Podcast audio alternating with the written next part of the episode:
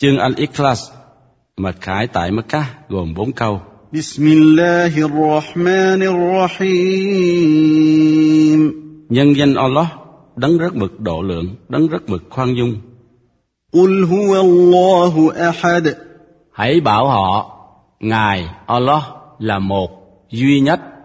الله الصمد Allah là đấng tự hữu, độc lập mà tất cả phải nhờ vả.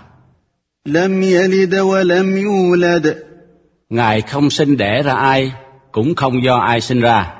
ولم يكن له كفوا احد Không một ai cái gì có thể so sánh với Ngài đặng.